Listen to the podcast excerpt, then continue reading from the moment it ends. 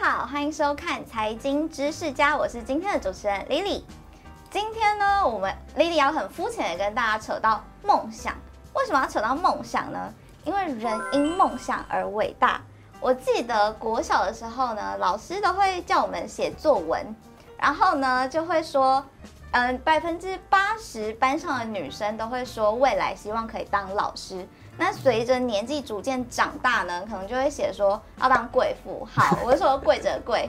但不管怎么样，就是梦想是会随着年龄或随着经历一直在改变的嘛。那最近呢，Lily 的梦想是希望节目上可以请到一个家里的马桶是黄金做成的人。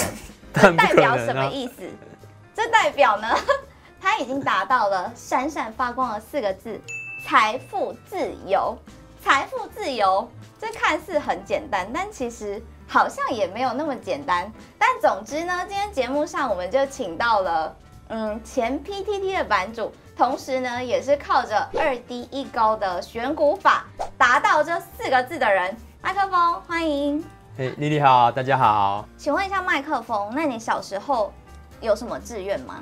其实我小的时候，我国小的时候，我的志愿是作家。是。对。就是那个时候的志愿是做文学的作家，对。但是长大了之后，我虽然是的确有出书啦，但是是出一本财经书，就跟我对跟我部落格名字是一样，就是市场求生手册这样子。哦，那你有试图把它变成朱自清或许志摩的风格？但没有啊。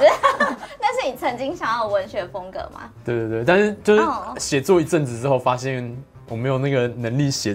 就是那么虚无缥缈的文字，我可能还是写一些比较实际的东西。了解。那我可以问一下，你在几岁的时候达到财富自由这四个字吗？哎、欸，谢谢。欸、等一下，我先讲一下，谢谢你今天来到节目现场，来停止我这对这四个字的无限幻想。对，没有了。其实应该应该这样讲哦，财富自由这件事情是因人而异的。对，因为我觉得就是。你要考虑到每个人的消费水准跟生活习惯是不一样的。对，就是你希望未来过怎样的生活？对，因为因为我自己其实我算是生活比较简朴一点点的人，对，oh. 我也我也不太喜欢买名牌货，然后就是吃东西我也是吃的很随便，对，就是吃喝玩，然后我玩也顶多就是偶尔出国玩一下而已，我消费并没有。偶尔是多偶尔，一年几次？就两三次之类的，两三次这样子。但但基本上都是去东南亚之类比较便宜的地方，因为我很少飞欧美，对，只有在几年前就是为了去朝圣巴菲特，然后花了比较贵的那个机票钱飞去奥马哈一次。对，那那一次待了多久啊？感觉那一次待了四天。那个经验是怎么样？是哦，因为那个，因为其实突然很好奇，对，因为。巴菲特其实年纪已经很大了，是。对，所以我们那时候就是一群人在网络上聊天，然后就在想说，嗯，可能再过几年就看不到巴菲特主持股东会，对，那多经典，对啊，然后所以所以那时候就是大家一时兴起，然后约一约就一团人，一团人十几个就一起飞过去这样哦，好嗨哦，对啊，然后对，因为我是真的有在非常非常近的距离看到巴菲特哦。对，可能就是离他大概只有二三十公尺这样。这是多少投资人的梦想？对啊，对啊，对啊，就没有去那个，真的就是感觉就是朝圣了，因为跟早期不一样，因为早期你可能都只有只能看到一些文字啊。对，现在其实他的股东会都已经有直播了。对啊，所以所以说，如果你只是单纯想要听股东会的内容的话，没有去也没有关系。没有，那是一种见偶像的概念。对对对，真的就有点像是去参加演唱会。对。对，就就但是价值投资人的演唱会的形态跟一般人看的那个看偶像明星，其实看偶像明星的感觉都是一样啊。对对，只是看的人不太一样。就我们都是好。对，我们就是看一个老头在那边讲话，两个老头，巴菲特还有孟格。哦，对对对，好好好，哎，我们刚刚说的是，所以因为你的生活是简朴的，对，所以你对于财富自由的定义可能会不一样。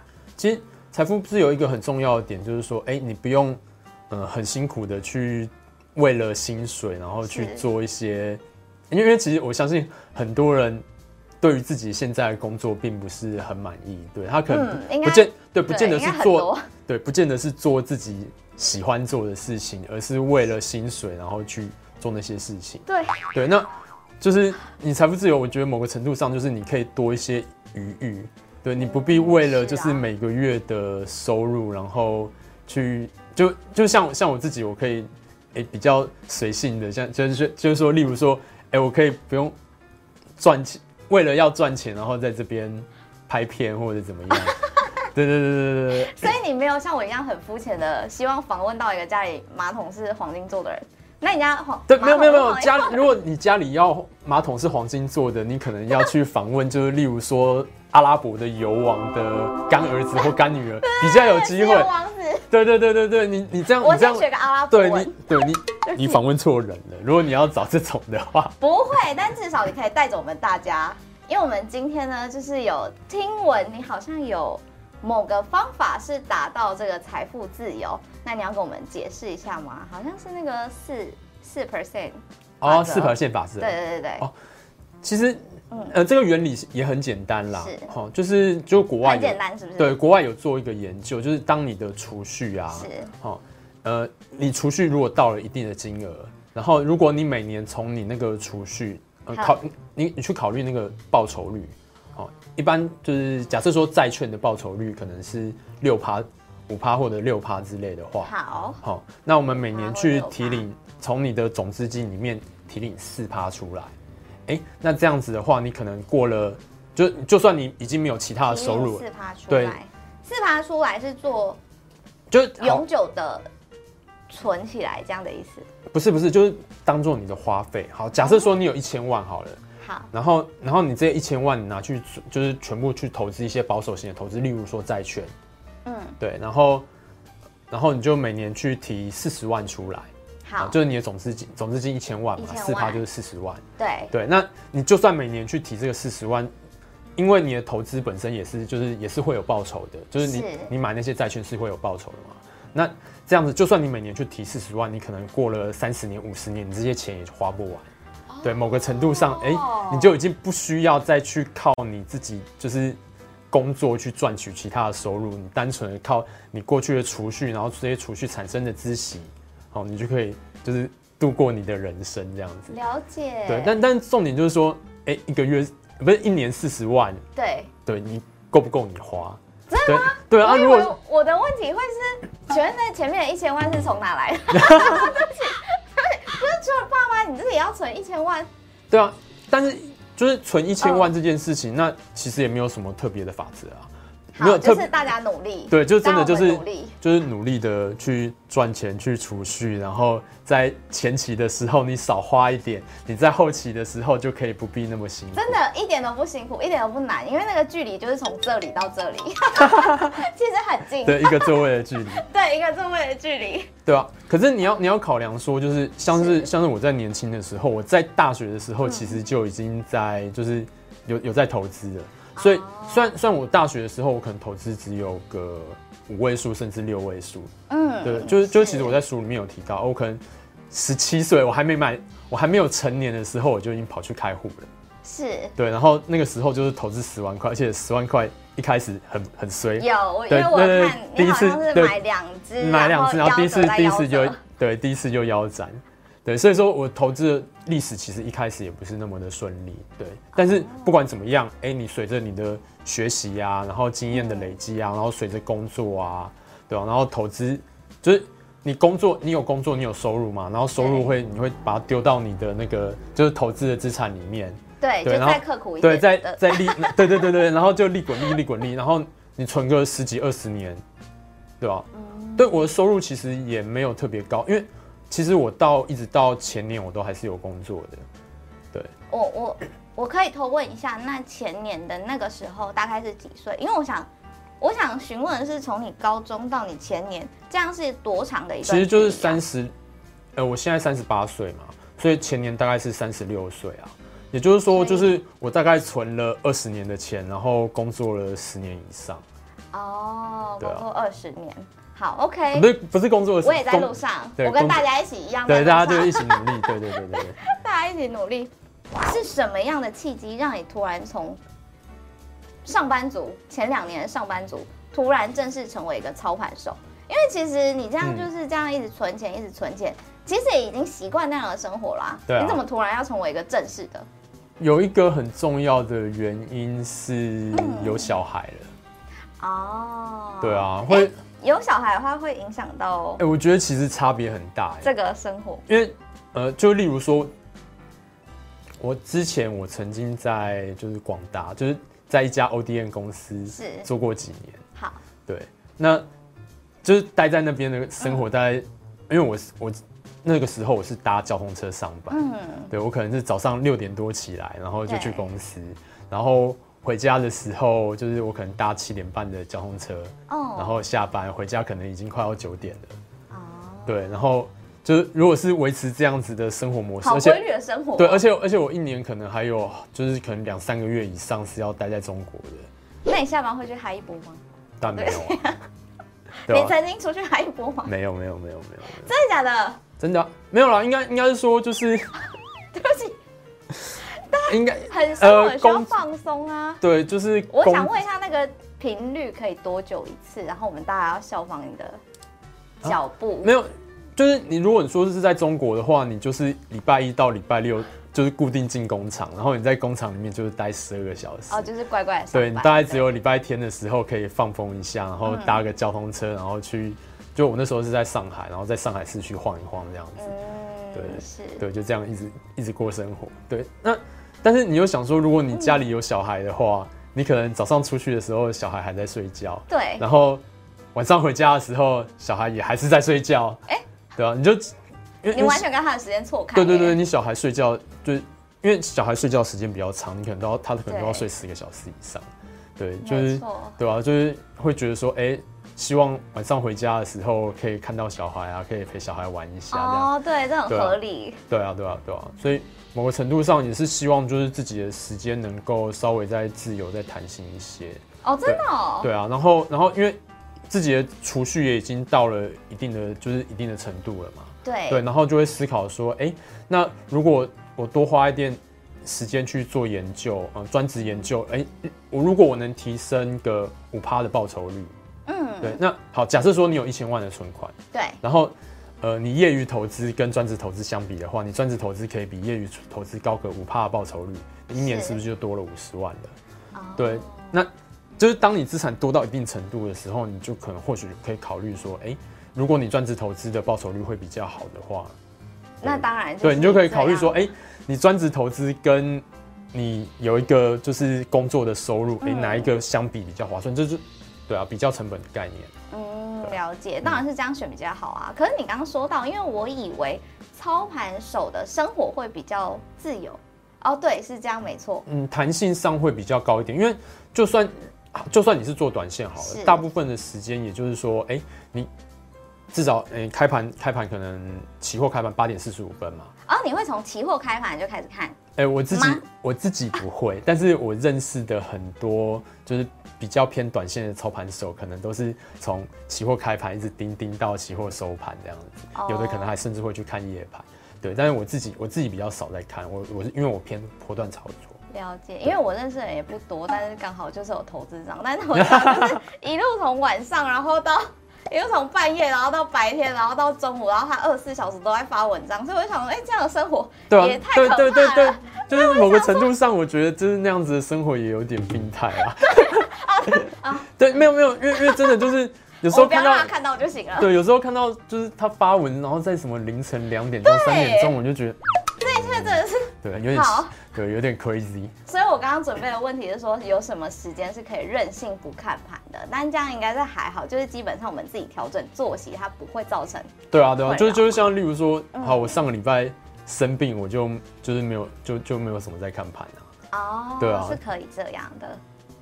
呃、欸，我觉得还是看个人风格啦。哦，真的、哦？对啊。那我可以方便问一下，您的个人风格会是怎么样？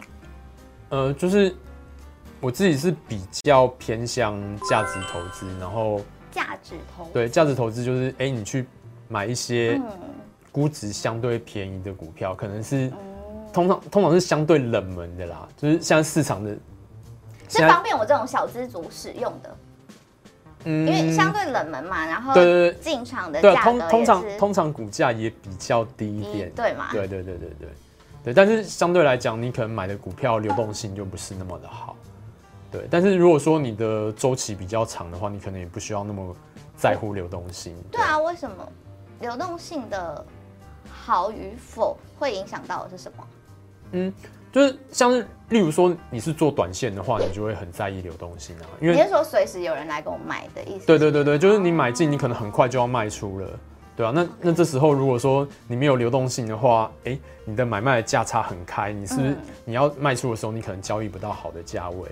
对，所以通常做短线的人会比较在意流动性，但是像像如果说你做中长线，或者说你做波段的，就不是那么重要了。对，了解。对，对小资来说其实都还好。对。那我可以问一下，因为你刚刚说中长线，中长线，对不起，我真的是 初学者，我内心有非常多的疑问。嗯。中长线它是相较于短线嘛？那它的短是多短？中长线是多长？我觉得，我觉得这个问题还是因人而异。哦。对，因为那那对于做对于做短线标准就好。对。你我们不讨论其他人，因为今天是你嘛。OK OK OK, okay. 就是。中长线的话，我觉得是可能几个月、几个月，然后半年、一年，甚至就一两年以上。哦，会放到一两个月，然后到年的那种。对对对对对，就是比较偏中长线。哦 okay、那如果说一一个月以下的，可能就是比较偏短线。好，对啊。但但是对于某些，就例如说做当冲的人来讲，你可能超持持有超过一天，可能就叫超中长线了。哦，那种内心压力很大，因为你随时。对啊，对啊，对啊，涨随时对，因为因为因为我自己觉得，就是我心脏不够大，所以说我自己的操作就会比较长一点点。了解了解，我也是我也是。对啊，因为因为盯盘压力会很大，像像我自己有那个胃食道逆流，对，所以说所以说我只要一直 我只要一直看，对我一直看，然后就是看着那个数字上上下下，我的压力就会有点大。对对对，对。好，了解。对啊。哎，那我方便问，好，那我再问一个，嗯。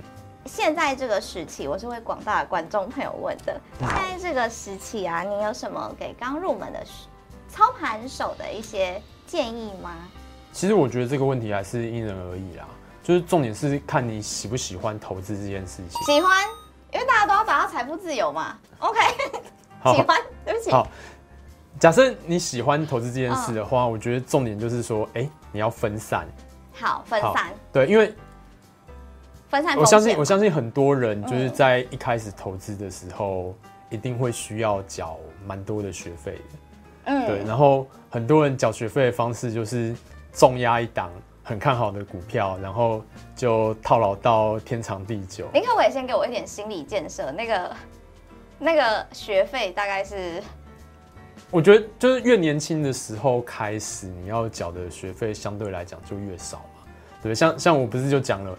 哎，我十几岁的时候就开始投资，然后一开始投资十万块，就赔了五十趴，对，赔五十趴五万嘛。但如果你用现在来讲的话，可能也不过就是你工作一个月的薪水，对吧？但是如果有些人是，例如说四十岁、五十岁才开始投资，对啊，那你这样说他们都不要进场吗？也也不是啦，就是就是就例如说，哎，你可能我在网络上就看到啊，他存了二十年的钱，然后存了一千多万，然后。不知道为什么，可能听了营业员还是谁的建议，然后就把这一千多万全部拿去压一档美股，嗯，对，然后那那档美股在前几天的时候宣布破产，对，然后对，然后然后心痛，对，然后他就上网 complain 说啊，他这样一千多万就这样不见了怎么办？哦，对，但但实际上也没有人可以帮他。所以你会建议他，假设真的存了一千万，那就先拿一点点出来，先拿一部分，或者说你尽量把它分散在就是不同的标的地方，对，不同的标的上面。哦，对啊，那或者说另外一个另外一个方法就是，就如果你对投资没有，就我要讲的，哎，如果你对投资没有兴趣的话，好，没有投，你就没有兴趣的话，对，你就用被动投资就好了。哎，你去就是例如说你在台股的时候，你去买零零五零啊，零零五六啊。然后在美股的时候，你去买 SPY 啊，买 VOO 啊，或者 VTV 啊，oh. 就是买买这些就是市值加权型的或者价值加权型的 ETF，对，然后长期去持有它，对，因为这些 ETF 其实本身它的就是持股啊，台湾五十可能不太分散，对，但是其他的其他讲其他的几档，我刚刚提到的几档标的，它。相对来讲都是比较分散的，它已经预先的做好我前面提到分散这件事情，哦、对，所以你其实可以去集中持有一档很分散的 ETF，因为它已经、嗯、这档 ETF 本身已经帮你做好分散这件事了。哦，那这好重要哦。那我想请问，除了股票之外，你还建议再去多放在几个标的，还是股票里面就是分散在不同的个股里？对，因为其实呃，以股票来说，以房好，假设说你想要投资房地产的话，房地产其实也有一些证券化的标的，对，就是所谓的 REITs 嘛，对，就是。对，那个那个，他的他他的，你可能买一档股票，那档股票里面就持有很多很多栋房地产。哦。对，那相对来讲，跟你自己去买一间房子，是不是？哎，也分，其实也分散了很多。对。对啊，然后就就是，例如说，他可能有一些是商业房地产，哎、嗯，那他他就买了几栋大楼，然后这些大楼的租金就分配给股东这样子。嗯。对啊，模式其其实有很多有很多不同类型的资产，一样是可以用。就是买各种形式的证券，对吧？所以，例如例如说，你想要投资原油，对，也有原油相关的 ETF，或者说你可以买一些就是石油公司啊，对，对对对对对对啊！所以说，其实各种投资，这样会遇到石油王子吗？好的，谢谢。应该是，所以你你买石油 ETF 应该是不会遇到石油王子，oh. 你可能你要是遇到石油王子，你可能要多跑趴才有机会。好，那谢谢麦克风今天来到现场，听着我对“财富自由”四个字的无限幻想。Okay. 对，但 anyway，我还是希望我可以遇到石油王子。可是，对，我在路上了。好好，加油。那也谢谢大家收看《财经知识家》，我们下周见，拜拜。